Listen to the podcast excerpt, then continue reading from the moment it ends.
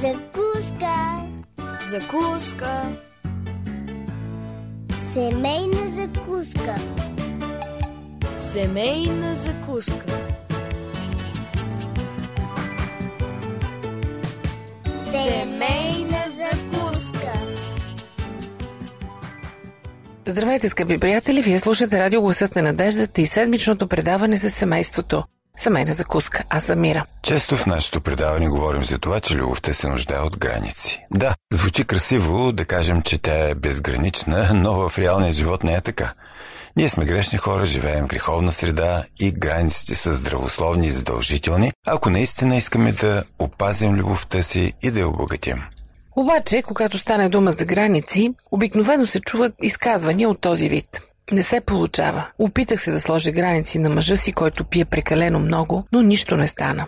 Или пък, не се справих. Опитах се да огранича безразсъдното харчене на жена си, но се провалих. Къде е основният проблем? В това, че всеки слага граници на другия. А разковничето е в това първо да сложим граници на себе си. Да, звучи парадоксално, но имайте търпение до края на предаването, ще разберете какво имаме предвид. Разбира се, с нетърпение очакваме вашите мнения по въпроса. Припомняме ви нашите адреси. Пощенският 4000 Пловдив, улица Антим 1, номер 22, звукозаписно студио и електронния awr.bg@abv.bg. Останете с нас до края.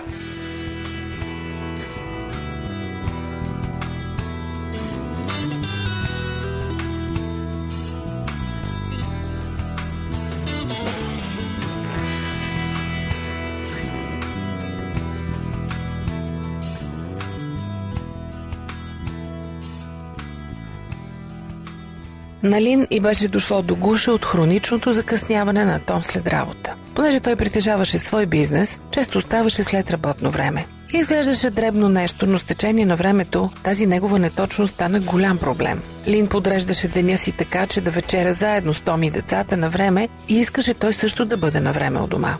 Напомнянето, натякването, умоляването не помагаха. Том се защитаваше, като казваше: «Ти не оценяваш работата, която трябва да върша, за да сложа хляб на масата».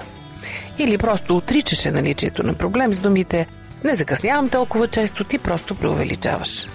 Лин изчерпи възможностите за въздействие. След като се посъветва и поговори за проблема с няколко мъдри приятелки, тя състави план от 2 точки. Една вечер, като си лягаха, каза на Том: «Скъпи, искам да ти се извиня за моето недобро отношение към закъсненията ти за вечеря». Том щеше да падне от леглото. Беше нетърпелив да чуе нейното извинение. «Аз мрънках и се оплаквах, когато ти се прибираше вкъщи», продължи Лин. «Вероятно си мислил, че трябва да намериш много убедително оправдание, преди да е безопасно да се прибереш. Никак не е чудно защо закъсняваш». «Права си», отговорил Том. «Аз наистина не чаках с нетърпение твоето негодование и съм сигурен, че това ме караше да те избягвам. Онзи ден щях да закъснея само 10 минути, обаче като си представих как се изправен пред твой гняв, реших, че по-добре да закъснея 30 минути, след като така или иначе ти ще си ядосана. Затова се отбих до магазина и си купих малко филми». Лин поклатила глава. «Ще се опитам да не бъда ядосана и да стана по-грижовна и приветлива, дори когато си закъснял. Може да не се справя много добре и ще ми е нужна твоята помощ, но наистина не искам да бъда опърничева. Аз ще променя не само своето отношение, но и действията си. Обичам те и искам да си с мен и децата на вечеря. Но ако не можеш да дойдеш на време, ще слагам твоята порция в хладилника. Можеш да си я затоплиш, като се върнеш». Том обаче не хареса последната част. «Лин, знаеш, че мразя да си приготвям сам храна. След 10 часа работа искам да седна пред сложена трапеза». «Да, знам, че е така и аз искам същото за теб, но това е невъзможно, докато не пренаредиш ангажиментите си, за да си тук, когато всички останали се хранят». Следващите няколко дни Том се хранеше с стоплена в микровълновата печка храна. Накрая той подреди нещата така, че да се прибира на време от дома и скъпоценното за Лин семейно общуване край трапезата стана реалност. Когато тя попита Том защо се е променил, той каза: «Предполагам, че това е твоят план от 2 точки. Първо, стана много по-мила към мен и аз започнах да чувствам, че съм си у дома. И второ, мразя претоплена храна». Лин разреши малък, но хроничен семейен проблем, като направи важен завой в поведението си. Тя спря с опитите да променя Том и започна да променя себе си. Един спря да гледа на проблема като причинен от закъсненията на Том и го видя като своето неудоволствие за закъснението на мъжа си. Това отвори врата към нещата, над които тя има власт. Когато спрете да вините своя партньор и приемете проблема като свой, вие добивате силата да направите промени, за да разрешите своя проблем. За да стори това, Лин наложи две ограничения върху себе си. Първо, хвана юздите на своя подтик да атакува Том за закъсненията. Това не бе лесно, тъй като тя беше напълно права, а той виновен. Тя би била напълно оправдана да му се противопоставя във всяко нарушение. Но постави граници на своя гняв, тъй като той не решаваше проблема. Второ, Лин сложи ограничение върху това да дава власт на Том. Осъзна, че го улеснява да бъде безотговорен, затова овладя желанието си да го предпазва от страха му от претоплена храна. Тези две стъпки промениха и двамата. Най-често първите граници, които поставяме в семейство, са за самите нас. Ние се отказваме от свободата да казваме или вършим неща, които харесваме, в името на една по-висша цел. Подобно на Лин, ние се учим как да се въздържаме от противопоставяне на партньора, когато то се е доказало като неефективно. Така ни учи и Библията. Не изобличавай присмивателя, да не бидете намрази. Изобличавай мъдрия и той ще ти обикне. Много съпрузи използват концепцията за границите, за да накарат своите партньори да се променят според техните очаквания. Вместо семейни проблеми, те виждат проблем на партньора. Ние не отричаме отговорността на партньора за проблемите, но да бъде обвиняван другият е подценяване на проблема и в повечето случаи не решава нищо. Реалността на границите в семейството е тази, че без значение каква е ситуацията, вие трябва да поемете инициативата за разрешението. Може да имате партньор, който закъснява непрекъснато като Том, който е безотговорен в финансово отношение. Избягва взаимоотношения, се оттегли от тях, нервира се лесно, опитва се даже да ви контролира. Макар да е възможно вие да нямате дял в създаването на тези проблеми, е нужно да направите някои крачки за тяхното разрешаване. Да, това често изглежда несправедливо. Някой може да каже, защо трябва аз да решавам проблем, който не съм създал? И питането е основателно. Но то повдига въпроса за справедливостта, която никога няма да бъде постигната в този греховен свят. Такива мисли ще подстрекават хората да продължат да се оплакват и протестират, докато в същото време затъват в проблема. Бог гледа по различен начин на ситуацията. Той казва, че независимо кой създава проблема, ние трябва да направим крачки към разрешаването му. Ако брат не има нещо против нас, ние трябва да отидем при него, според Евангелието на Матей 5 глава 23 и 24 стихове. По същия начин, ако брат ни съгреши против нас, ние трябва да отидем при него, според Евангелието на Матей 18 глава 15 стих. Грехът е абсурден, но ние трябва да се потрудим за разрешаването на проблема. И Бог работи така. Той видя нашето паднало състояние и трудности, които сме причинили сами на себе си, и направи първата крачка. Изпрати своя син да умре, помири ни със себе си и разреши този проблем, който никога не е бил негов. Както казва една стара песен, ние имаме дълг, който не можем да платим. Той плати дълга, който никога не е имал. Несправедливо, но правилно. Парадокс. Пък има и още нещо. Колкото и да сме добри, ние не сме праведни, нали така? Няма праведен нито един. Така казва Библията. Нека първо погледнем собствените си дефекти. Скъпи приятели, ще направим това, само че след малко, така че не сменяйте честотата. Припомням ви номера на нашия телефон 032 633 533. Това е семейна закуска, аз съм Мира, останете с нас.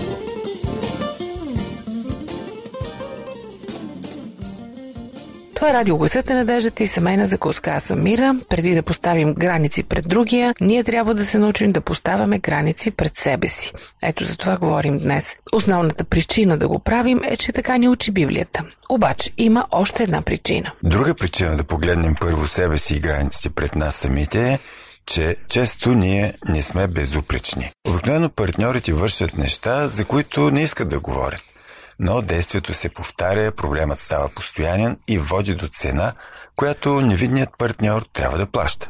Ето още един пример от кабинета на психотерапевта. Моли непрекъснато надхвърляла лимита на сметката. Била толкова увлечена, че губила представа за броя на чековете, които използвала. Неизбежната сметка от банката се появявала и мъжът и Скот избухвал в гняв срещу нейната безотговорност. Моли се чувствала наранена и се затваряла. Опитвала се да води сметка на парите си няколко дни подред, но след това отново почвало същото. Терапевтът попитал Скот защо не закрие сметката или не направи Моли отговорна за плащанията, но той отговорил: нищо няма да стане. Докато трябва сеансът, терапевтът открил, че Скот е от хората, които винаги се гневят на безотговорните.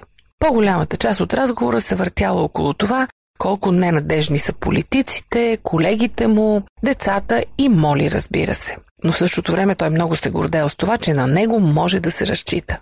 Най-накрая се изяснило, че Скот всъщност има нужда от това Моли да си остане същата, за да може той да продължи да протестира срещу всички безотговорни хора в живота. Ако тя успела да стабилизира финансовото си положение, тогава той не би имал причина да се гневи на човешката раса. Затова саботирал всеки опит да й бъде помогнато да се получи от последствията на поведението си. Избухвайки срещу нея, всъщност това му помагало да не се чувства безпомощен. След като осъзнал проблема си, разбрал, че под гнева му се крие страхът от нещата, които са извън неговия контрол. Изговорил на глас своите страхове и изразил съжаление, че не може да промени нито другите хора, нито човека, когото най-много би желал да промени, а именно Моли. И двамата се съгласили да приложат успешен план, как тя да стане по-отговорна по отношение на финансите. Невинният партньор трябва да разбере каква роля, активна или пасивна, играе в ситуацията. Исус нарича това греда в нашето око. Първо извади гредата от своето око и тогава ще видиш ясно, за да извадиш съчетата от окото на брата си. Заявява Исус в Евангелието на Матей 7 глава 5 стих. Тази града може да бъде някакъв вид отношение или емоция, за които не знаем, а те стимулират развитието на проблема. Когато Скот се пребори със своята града на защитен гняв, той започна да се държи по-зряло с Моли. Важен аспект в поставянето на граници на самите нас е да станем собственици на своя живот. Трябва да поемем отговорност за сърцето, любовта, времето и талантите си. Ние сме създадени да притежаваме живота си и да живеем в Божията светлина, да израстваме и изграждаме характер по пътя. В Ефесяни 4:15 е записано: но действащи истинно в любов, да пораснем по всичко в Него, който е главата – Христос. Това е наше задължение, а не на някой друг. Но това не е толкова лесно, колкото изглежда. Ние сме по-загрижени за човека, който ни владява или унизява, отколкото за състоянието на своята душа. Обвиняването на някого други го премества светлината на истината от нас към него. Ние достигаме до това състояние съвсем естествено. Както знаем, Адам и Ева обвиниха друг за своя провал.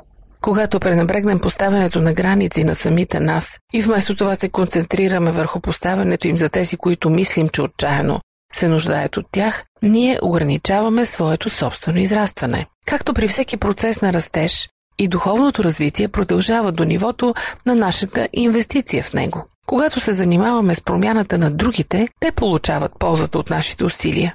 Но същото време важната работа, която трябва да свършим, е пренебрегната. Например, вие може да имате следните реакции към вашия партньор: отдръпване от нива му, възмущение от неговата безотговорност, отказване от вашите отговорности поради неговото безразличие, развиване на егоизъм в резултат на неговата себичност. Обаче, ако предположим, че вашият партньор попада във всички тези категории, той е гневлив, безотговорен, нечувствителен и егоцентричен, тогава можем да кажем това. Вие няма да се развивате, докато реагирате просто на греховете му.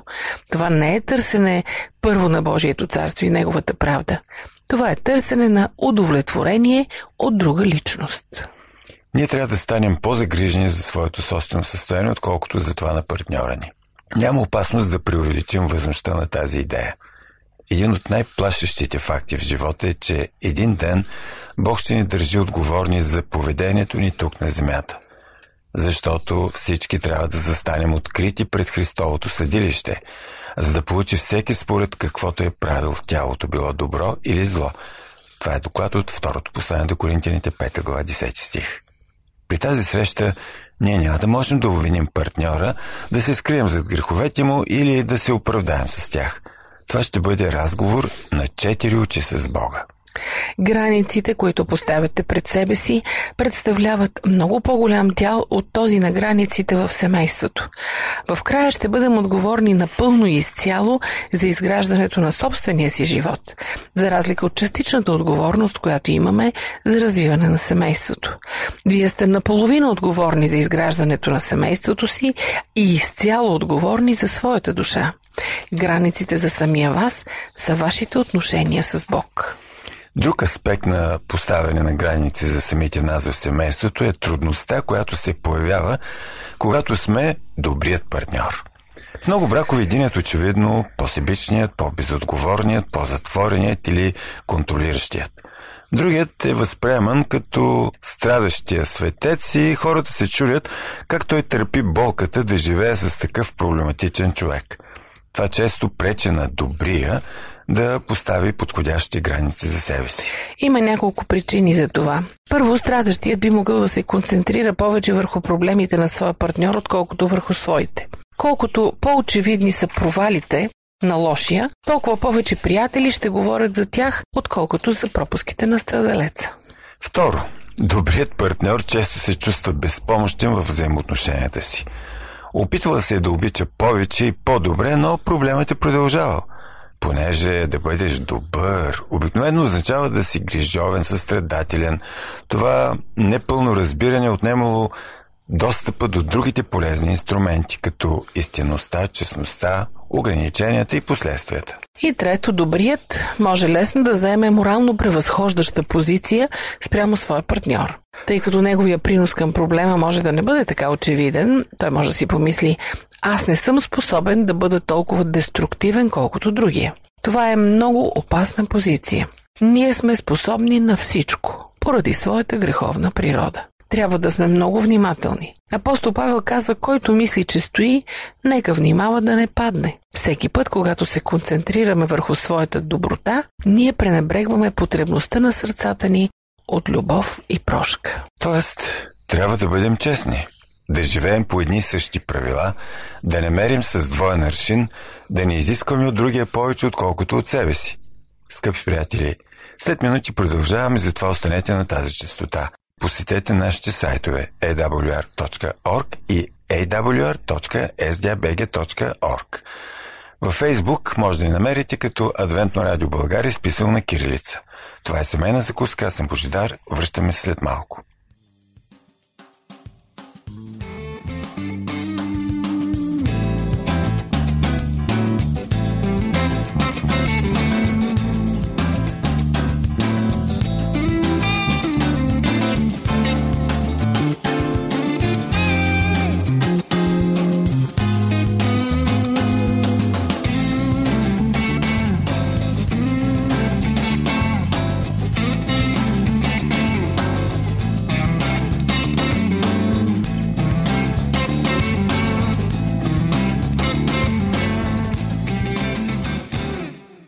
Здравейте отново.